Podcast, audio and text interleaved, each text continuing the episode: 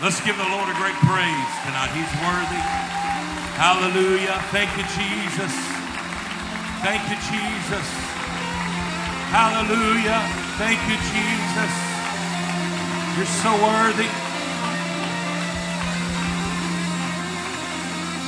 My, my, my. I just, uh, I feel like I'm going to have to take ibuprofen just watching some of y'all tonight. I, I, feel like I could get up here and say, Humpty Dumpty sat on a wall, and y- y'all would go crazy. It don't even matter what I say. wow, I like church like this. I walked in and heard a commotion in the prayer room, somebody getting baptized in the only name under heaven given among men whereby we must be saved. Nothing like it. You've not been baptized, there's still water, there's still somebody that'll baptize you. I'm excited about what God is doing here in Bethlehem. I'm loving the reports I've been hearing, and uh, so excited about what God is doing. And I concur with Pastor Henderson. It's always good when you go to a church and you see new faces. That makes you know that you are doing something right. And I'm thankful that you guys are doing something right here in Bethlehem. Amen.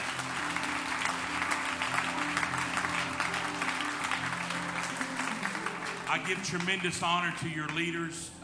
Are both men of God that have uh, directed my life and had a great influence on me, Bishop Wilson, and uh, missing Sister Wilson tonight, and Pastor Vasquez, of course, missing him. Uh, but good to see Sister Vasquez and my daughter-in-laws. I love and appreciate them very much. And uh, thank you, Brother Brian Henderson, for riding up with me. Thankful that he came with me. And uh, so good to see each and every one of you all. Thankful uh, for the ministry and leadership of this great church. Thankful for what God is doing. If you have your Bibles, turn with me to the book of 1 Samuel, the 18th chapter. We Honor Brother Hughes, your youth pastor, doing a great job with these young people. Young people, do you love Brother and Sister Hughes?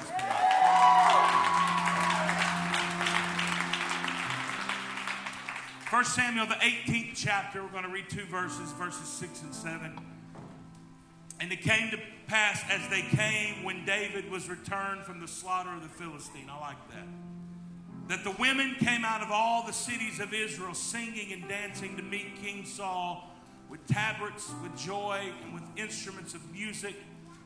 And the women answered one another as they played and said, Saul has slain his thousands, and David his ten thousands. Want to ask you a question as my title tonight. I want to ask you, which praise are you? Would you set your Bible down and lift your hands and hearts to heaven and help me pray right now? Lord, we love you. And we thank you, God, for who you are. We thank you for what we already feel in this place, what you've already done. But God, I know you're not through. God, I ask you to anoint me to preach your word the way you want it preached tonight. Anoint your people to hear the word. God, to receive the word. And most importantly, God, to respond to your word tonight. And we give you praise in advance for what you're going to do in this house tonight. In the mighty, matchless name of Jesus, we pray. Amen. Why don't you clap your hands one more time? And the Bible says not only to clap your hands, but shout unto God with a voice of triumph.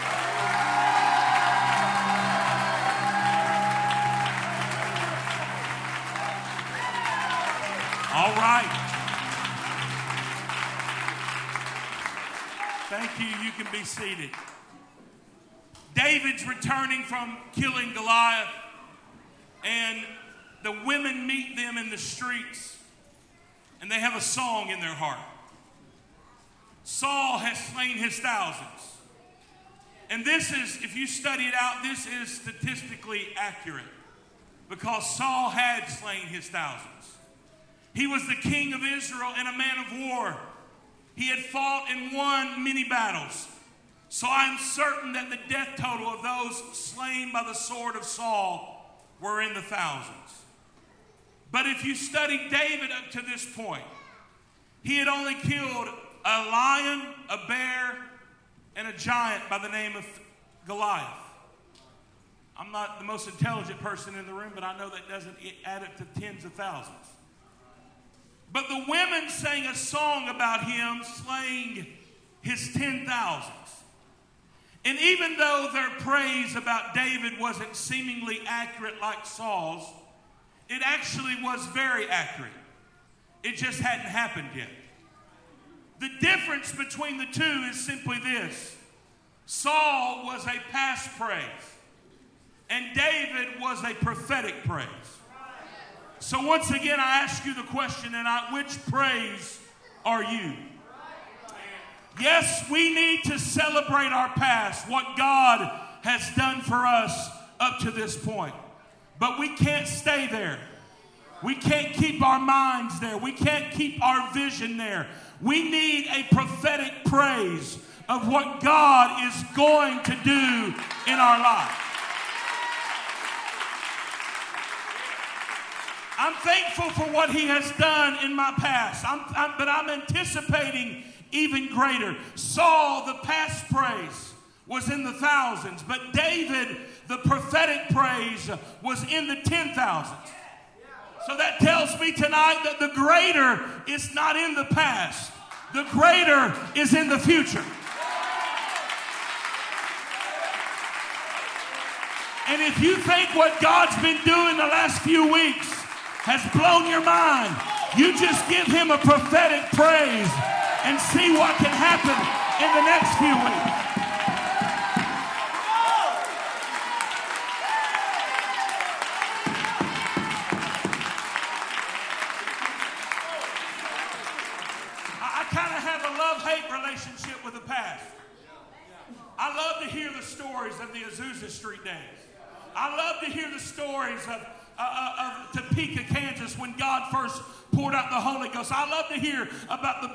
Movement. I love to hear about the good old days. But I think sometimes, here's where the, the, the hate part of the love hate relationship. I think sometimes we get so stuck in those days and we praise those days so much that we forget about God saying, I'm the same yesterday, today, and forever. So if He poured out His Spirit then, He can pour out His Spirit now. If He healed somebody then, He can heal somebody now. If He saved my family then, He can save my family now. I'm not going to get stuck in a past praise tonight, but I want to give Him a prophetic praise. I've not seen it happen yet, but I'm going to praise Him like it's going to happen. I've not seen the result yet, but I'm going to praise Him like it's already happened. Our best days are not behind us. Our best days are now and in our future. I believe this church is at a place and is poised for a prophetic praise to be released in the atmosphere tonight. But let's return to our original story for just a moment and look at the danger of staying in a past praise. After they praised David with the ten thousands, verse number 8 says, And Saul was very wroth, and the saying displeased him. He was angry. And he said, They have ascribed unto David ten thousands, and to me they have ascribed but thousands. And what can he have more but the kingdom? And notice verse number 9. And Saul eyed David from that day and forth. See, if you're past your praise tonight, if it's a past praise, it'll be jealous of the prophetic praise in this house. Because notice what happened next. Verse 10 says that an evil spirit from God came upon Saul and he prophesied. You got to be careful what spirit you're operating in tonight. And David played with his hand as other times, and there was a javelin in Saul's hand. So notice the difference between a past praise and a prophetic praise. A past praise had a javelin in his hand, and a prophetic praise had a harp in his hand. One had a weapon of war, and the other had a weapon of worship.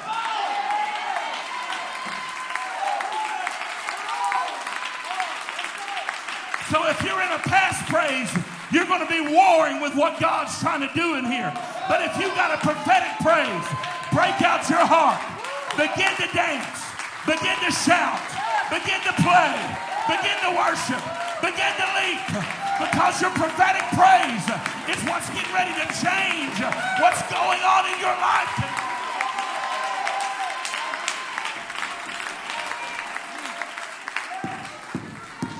So David's playing with his hand. And Saul takes a javelin in his hand. And he looks at David and he says, I will smite David even to the wall. And David avoided out of his presence twice. Now, you cannot tell me tonight that Saul didn't know how to throw a spear. He was a man of war. That javelin had hit its mark several times in his life. He, I'm sure he was a dead eye with his javelin. But you know what I believe happened? I believe when he let that javelin go, the anointing that was on David and the prophetic praise that was on David, somewhere between Saul's hand and somewhere at the target, God touched that javelin and he said, David might die one day, but today's not the day. There's a prophetic praise on him and he hasn't fulfilled his prophecy yet. They said he'll kill 10,000 and he hadn't done it yet. So, devil, you can't kill him yet. You can't touch him. That's why some of you are still here tonight. The devil tried to kill you, but the anointing on you said no. The devil tried to destroy you, but the prophetic praise on you said no. That's why you're still standing. It's not happened yet. Your prophetic praise hasn't been fulfilled yet.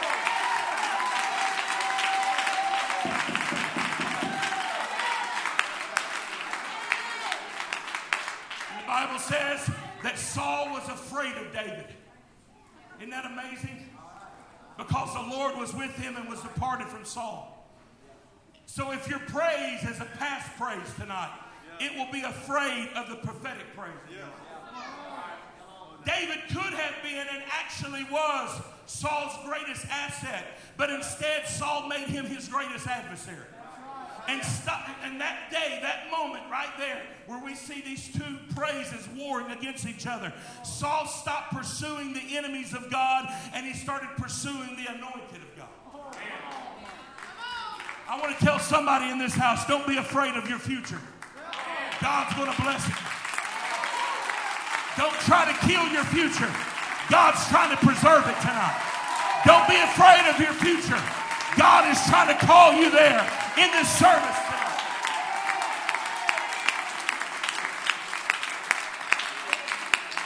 Turn with me to the book of Revelation. Now, don't, don't get nervous. I'm not an end time prophecy preacher. Uh, Revelation and Daniel, all that end time probably sound like somebody uh, ate pizza right before they went to bed and had nightmares and wrote about it. So I'm not gonna I'm not gonna dive into it too deep, but I want you to notice something in Revelation, the fifth chapter. It says, And I saw in the right hand of him that sat on the throne a book written within and on the backside, sealed with seven seals. And I saw a strong angel proclaiming with a loud voice, Who is worthy to open the book and to loose the seals thereof? And no man in heaven nor in earth, neither under the earth, was able to, to open the book, neither to look thereon. And I wept much because no man was found worthy to open and to read the book, neither to look thereon. And one of the elders said unto me, Weep not. Behold, the lion of the tribe of Judah, the root of David, hath prevailed to open the book and to loose the seven seals. I want you to notice, John is weeping, and one of the elders taps him on the shoulder and says, Stop weeping and start worshiping.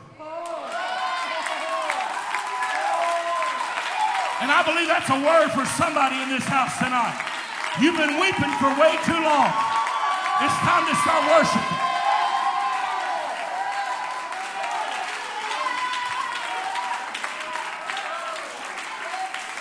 He says, Weep not, for the lion of the tribe of Judah is here. But notice something. John turns to look at what he's talking about in verse 6, and he said, And, and lo, I, I, beheld in the midst of the throne and of the four beasts, and in the midst of the elders stood a lamb. Now, the elder said that it was a, he was a lion. But John sees him as a lamb that has been slain, having seven horns and seven eyes, which are the seven spirits of God sent forth unto all the earth. So look, I want you to notice that. The elder says, Don't weep worship because the, the line of the tribe of Judah is here. He's able to do it.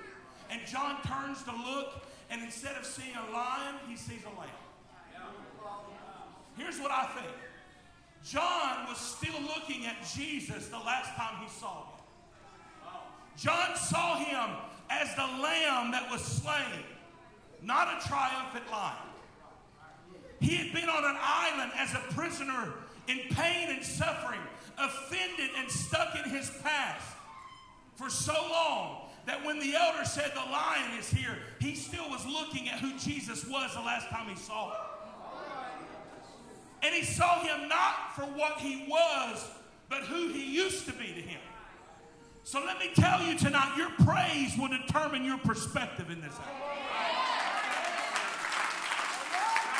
Because if you're a past praiser, you're only going to dwell on what God has done for you in the past. But if you're a prophetic praiser, you're going to say, God, I'm thankful for my past, but I'm also looking forward to what you're going to do in the future. Because you're not just a lamb slain anymore. That's what you did for my past. But now you're the lion of the tribe of Judah. Notice that, the tribe of praise. He's not just my lamb anymore, but now he's my victorious lion. And when you begin to praise him, you join the lion of the tribe of Judah, and nothing can stop you. No devil in hell can stop you. No sickness can stop you. No addiction can stop you. No problem can stop you. Whenever you realize that he's the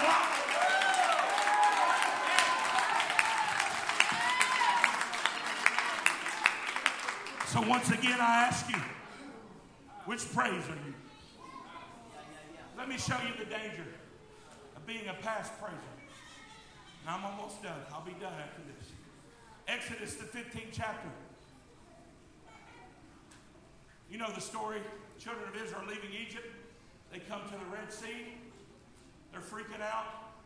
All of Egypt is chasing them. They can look behind them and they see the, the, the, dust clouds from the chariots and the horses. In front of them is an impassable Red Sea.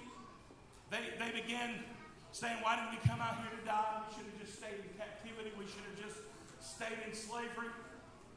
And notice, Moses says, Just hold on. We'll see what God wants. And God tells him, You know the story. Take your rod, stretch it out over the Red Sea. God miraculously opens the Red Sea. They walk across on dry ground. Once they got across the Red Sea, notice that.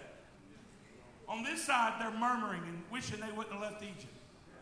And now, when they get across the Red Sea, they look back to the Red Sea because when they got across, the, the, waters came back down. And, and now they're looking at the sea. They're, see, they're watching all these chariots uh, sinking in the Red Sea. They see horses and soldiers just floating in the Red Sea. And, and now, the Bible says that Miriam, in verse 20, the prophetess, the sister of Aaron, grabs a timbrel in her hand, and all the women went out with her with timbrels and with dances. And Miriam answered them, Sing ye unto the Lord, for he had triumphed gloriously. The horse and his rider hath he thrown into the sea. So once they got through the Red Sea, that's when they picked up their musical instruments. But my question is, why didn't they praise him on the other side? Because it's easy to praise God after I've already came through a Red Sea.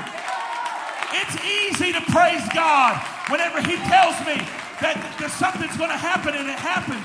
But it's difficult to praise God before the Red Sea.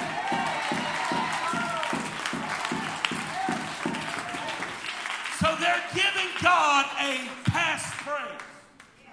They're saying, Thank you, God, for opening the Red Sea. Thank you for defeating the Egyptian army.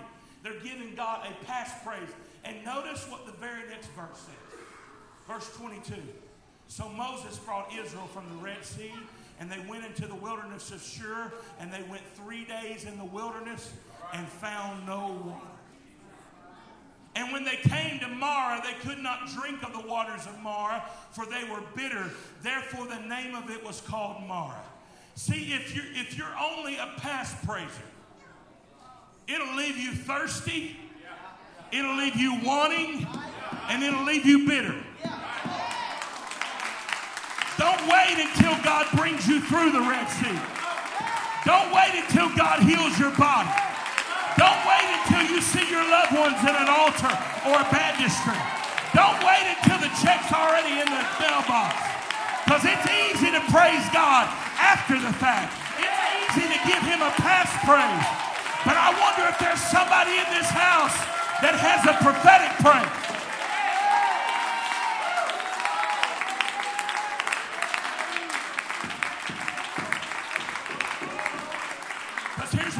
Prophetic praise will do for you. First time ever in the Bible. Up until this point, every time a praise went forth to God, it was a past praise. After God did something. But in Joshua, the sixth chapter, they marched seven times on the seventh day around the walls of Jericho. And God said, I'm tired of past praise. If you want to see me move, I want you to give me a prophetic praise. And on the seventh time, they started shouting, and then the walls came down. It's easy for me to shout after the walls. That's a past praise. It's easy for me to shout when the doctor said there's no more cancer. That's a past praise. But I want to praise him with a prophetic praise tonight. I want to praise him before the miracle happens. I want to praise him before the breakthrough happens. I want to praise him before I see the next wave of revival. So here's what I want us to do as these singers and musicians, and I want something, I want something lively in here. I know you're going to do it. But I want you to think about something. Not what God's done. We, we, we praised him enough. Well, we can never praise him enough, but we've praised him for the past. Right? We, we, we, I'm thankful for what he's done. I'm thankful that I'm here. I'm thankful I'm saved. I'm thankful for the blood. I'm thankful for his grace and his mercy. I thank you. I give you praise for all that. But now I want you to think about something that you've been praying about. Something that you haven't seen yet.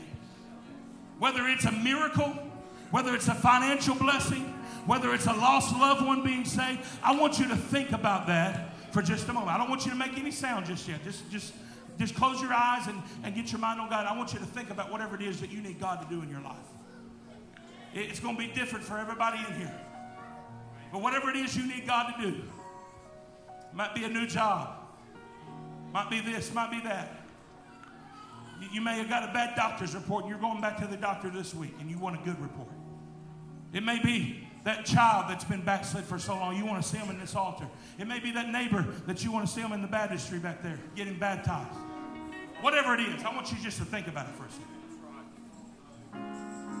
And then when they begin to play and they begin to sing, we're not going to be past praisers tonight. We're going to be prophetic praisers. And God, I haven't seen the miracle yet, but I'm getting ready to praise you like it's already happened. We need to dance in advance. We need to shout before we see the walls come down. So as they get ready to play, I want you to begin to give God a prophetic praise in this house. I want you to praise Him like the miracle's already happened. I want you to praise Him like your lost loved ones are already been in the altar. I want you to praise Him like He's already loosed the chains of addiction in your life. Come on, somebody. We're not giving Him a past praise tonight. We're giving Him a prophetic praise. Come on, praise Him. Come on, praise Him. Come on, let Him know and let hell know. I'm giving God a prophetic praise. And the devil can't stop my prophetic praise. The devil can't stop what God's going to do in this place.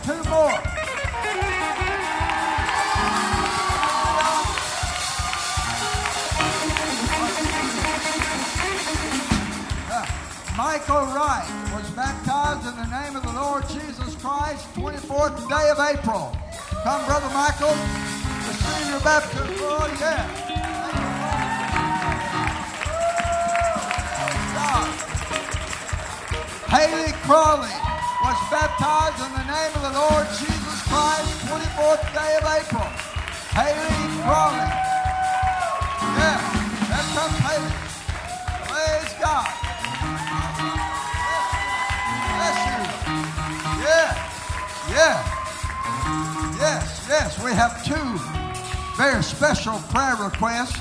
Worship all night if you want to. Go home when you get ready. Just, just worship all night if you like. But let's pray for uh, Billie Jean Jones' neighbor has had some serious eye surgery and it's not real good at this time, but God's able to heal in Jesus' name. Also, I just got a text from uh, Amy uh, that her daddy, Brother Benny, is having some complications in breathing, so they're trying to help him get straightened out with that. So let's pray for Brother Benny right now. This other prayer request. Let's believe the Lord. Let's believe the Lord's going to take care of it. In Jesus' name. Jesus' name, will you heal Brother Benny, Lord? Heal this other person that had this surgery in the eye. You can rebuke anything that's wrong. Heal it totally in Jesus' name. I thank you right now for healing Brother Benny. I thank you for healing Brother Benny. I thank you. I praise you in advance. I praise you in advance. I praise you in advance. Oh, yes. Oh, yes. Oh, yes. Didn't Brother Michael Maupin do an awesome job preaching the word tonight? Let him know you appreciate that.